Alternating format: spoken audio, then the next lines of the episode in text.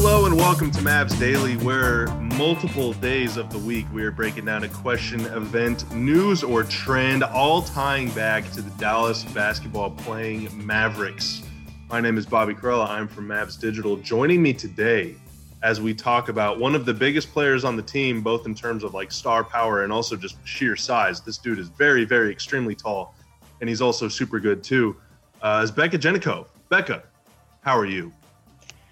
I'm good. How are you? Just enjoying the day. It's Friday. Yeah, I don't know what day this podcast will come out, but maybe it'll come out on a Friday. Well, But Friday it's a Monday or vibes to Wednesday- everyone. Yeah, yeah, yeah. Sending Friday vibe. We'll get there sooner or later. It'll be Friday in Yeah. whatever universe you're in. Uh, so today we are continuing. We're we're approaching the end of our player recap festival 2020. It's been going on for a really long time, and uh, you know what that means. It's time to talk about the the big guns, the superstars, the top players, the the good the The good guys kahuna. the big kahuna, one of the biggest kahunas in the league. This guy's Mhm. seven three. He's one of the tallest people out there. We are, of course, talking about Becca's former and current teammate, Chris Porzingis, who just wrapped up his first season in Dallas, sporting very gaudy averages of 20.4 points, 9.5 rebounds, two assists, two blocks, almost a steal per game.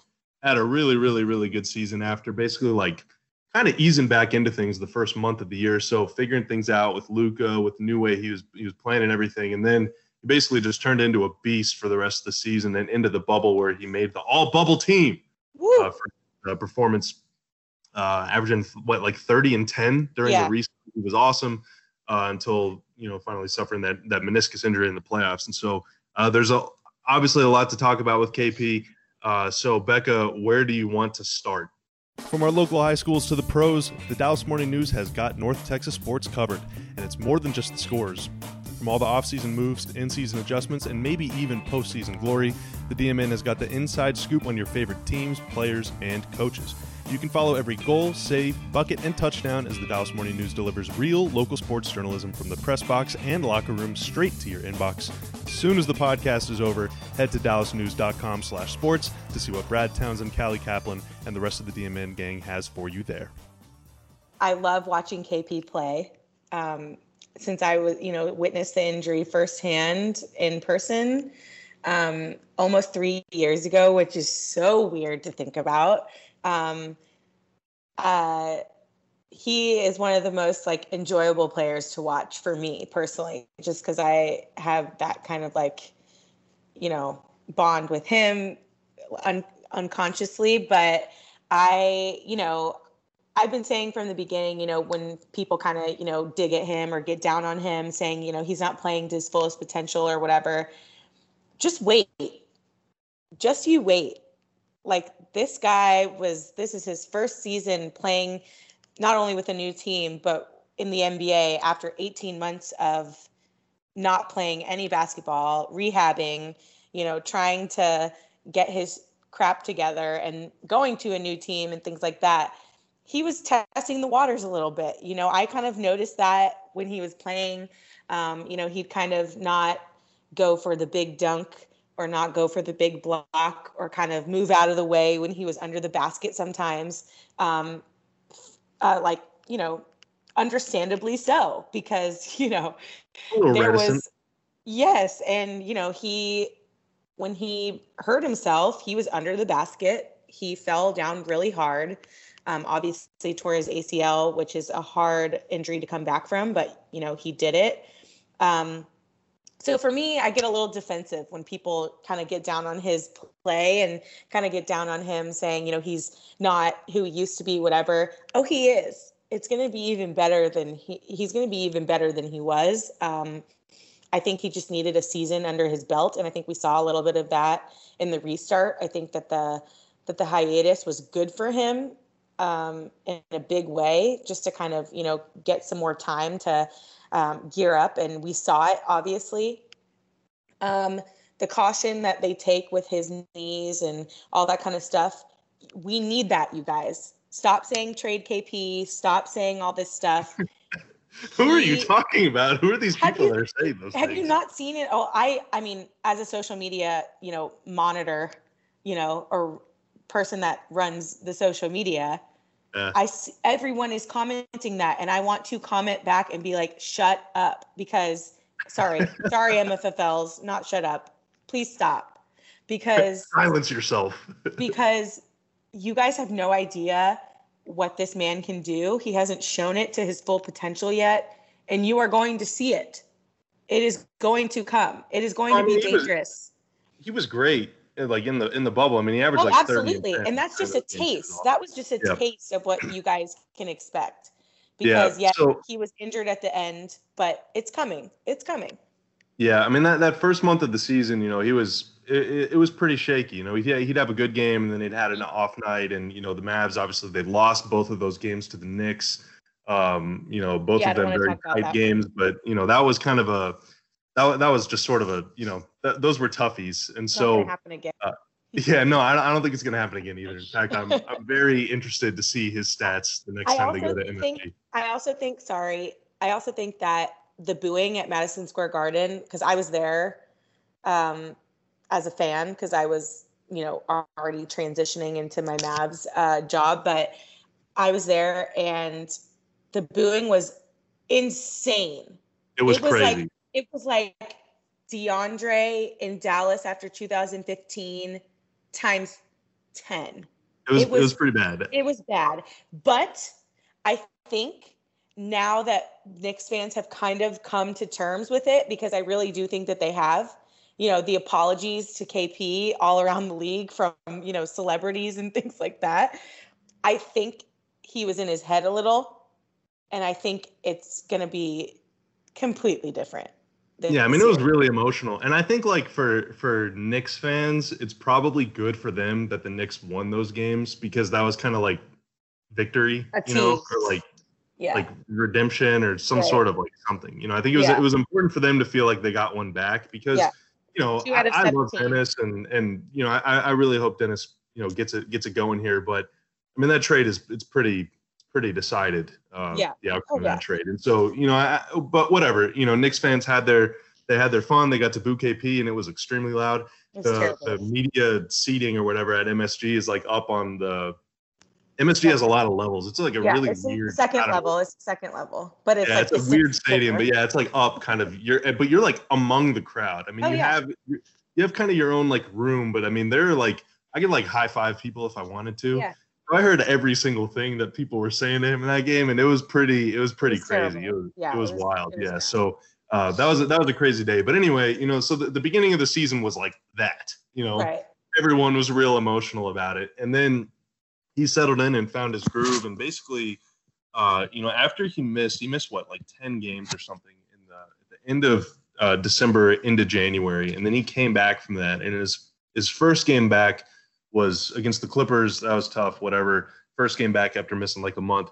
From the second game of his returning from that that uh, 10 game absence to the end of the regular season, he averaged 24.8 points, 9.6 boards, two blocks per game, shot 37% from three, 46 from the field, 85% from the free throw line. That's pretty nasty. That's Mhm. pretty nasty. You're giving you're giving you. them 25 and 10.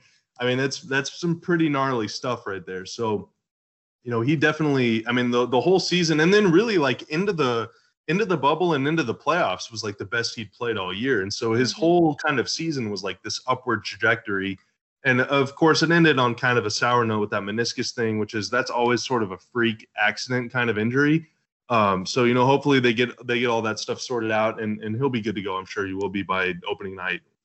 God knows when that will be, but um, you know, if he can if he can pick back up where he left off, then then I mean, you got two bona fide super duper duper studs between him and Luka, and that's the KP that you know that the, that the Mavs hoped that they would get in We're that trade. for yeah. Yeah, but at the same time, you know, I feel like fans and and you know, I was not doing any favors. I was kind of you know captaining the the KP hype train. I feel like we all sort of like expected or hoped that he would start the season at that level. Yeah. Which you know, yeah. looking back now is just like how unrealistic was that? The guy 18 takes like almost yeah, eighteen months 18 off. I mean, you stop doing anything for 18 months and you're gonna you're gonna kind of you know have some hiccups along the way so Mhm. uh, you know it's a little unrealistic to to expect or hope for that to happen but once he did find his footing once he found his groove and his rhythm and everything I mean, my God, that guy just looked like a an absolute beast. And so I think that that's that's the KP that we can kind of expect to see from here on out. Now that he's figured out the system, gotten acclimated to the coach, to his teammates, to the Mhm. players, city, to the the environment, and all that stuff. I mean, because like moving from one city to the other, it's a big it's a big life change. So Um, Absolutely. so yeah, I mean, uh, we he kind of had his like his growing period or whatever, and now I think he's ready to he's ready to take flight. Absolutely. Just you wait, Twitter fans. Just you wait. I will get defensive. I will went on a rant about the haters, man. He's yeah. yeah, yeah. Next time you have a, a a toxic opinion, just don't tweet at Becca because she will take note. I know. I will She'll never call forget. you out. I, She'll call I you out on the time. for a long time. So Yeah, yeah. especially about especially KP. about KP, especially about her buddy KP. Yeah, They exactly. go way back, all the way back. What 2015, right? You were there whenever he got drafted. 2016, 2016. 2016. Okay. Yeah. Yeah. Yeah. So for those who don't know, Becca used to work. I guess you just said it that you used to work for the Knicks for for many years. So you know KP and Tim and Courtney and Trey Burke and all those guys. Mhm. Uh, and in fact, you got Trey Burke on Mavs Daily during uh, during the bubble restart, which is pretty awesome. So Yeah. if you haven't heard that, go check it out. And uh, also recently came out, Callie Caplan reported in the Dallas Morning News, who uh, generously sponsors this podcast, that uh, Trey was dealing with recovering from COVID nineteen Hmm. uh, during the bubble. That's one of the reasons why he was he was kind of late to join the Mavs. So um, that was yeah. a hard. Anyway. That was a hard one to keep secret. oh, so you knew about it, huh? no, yeah, Wow. I did can know. From your own from your own team, huh? I'm Gee, you could have told me. I was told not to say anything, but it. but Wow. sorry, everyone. Wow, just flexing on it. too. You got the scoop and everything. Good God. What else do you know? What what other secrets do you got for us today? I know everything. I'm just kidding. Wow. I'm just Wow. kidding. Okay. Uh, so moving forward, like we said, KP suffered that meniscus injury at the end of the season, but that is always usually, I mean, that's much quicker recovery time than an ACL, uh, especially if you don't have to have surgery or whatever. The Mavs will announce if that happens, but because it hasn't happened at this point, I would say it probably won't Yeah. happen at all. You hate to speculate, but that's just kind of the the Mhm. way it is. Um, so he's already he's already in the gym. He's already working Instagram and, and letting us know that he's lifting weights, pumping iron, and all that stuff.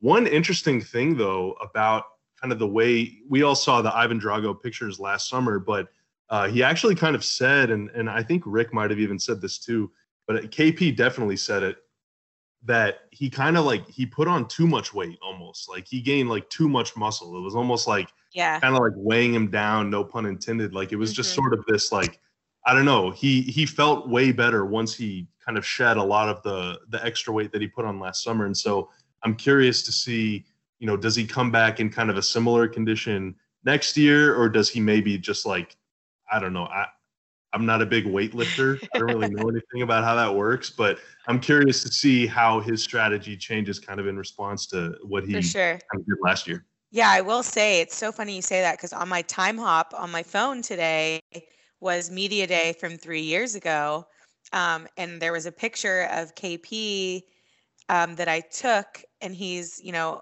obviously like on the white canvas like taking photos, and he doesn't even look like himself. So like you know, and and it's not it's not even like muscle mass. It wasn't like he's still muscular obviously, but he's just like weighs a lot less than he does now because it does not look like him.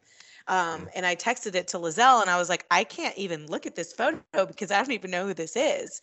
You know, so I think obviously, you know, as we've seen, you know, the Giannis transformation or the AD transformation or, or something like that, it's a little bit similar. But yes, this guy is so tall and has so much so much limbs to him, you know, he has to stay pretty skinny, I would say, and he is. But yeah, I I do know exactly what you mean and to you know he shoots the threes he jumps really high he has a lot of expectations for you know how his game should be played and he has to you know not get too um, overboard with the weight with the weightlifting Yeah. or the muscle the muscle mass i will say Yeah, but you know, lesson learned, and he he, he just kind of said, "Look, I mean, I tried it, and it just didn't work." So, yeah um, it's not for or. I guess I mean, it worked. You know, he was obviously like an NBA caliber athlete, Right, but I guess right. like his maximized self sure is, you know, maybe just well, five ten pounds lighter.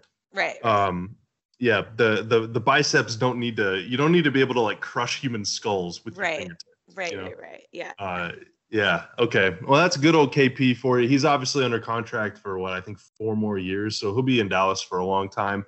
And I think, um, Hopefully longer. yeah, hopefully longer than that, of course. But he and Luka got kind of a taste of the playoffs. That's what this whole season was about: was getting both of them to the playoffs for the first time. And uh, you know, they gained that experience, and then I also think they gained kind of a, a motivation and a hunger from the loss to the Clippers, the way they lost, and kind of the, the way that whole situation shook out.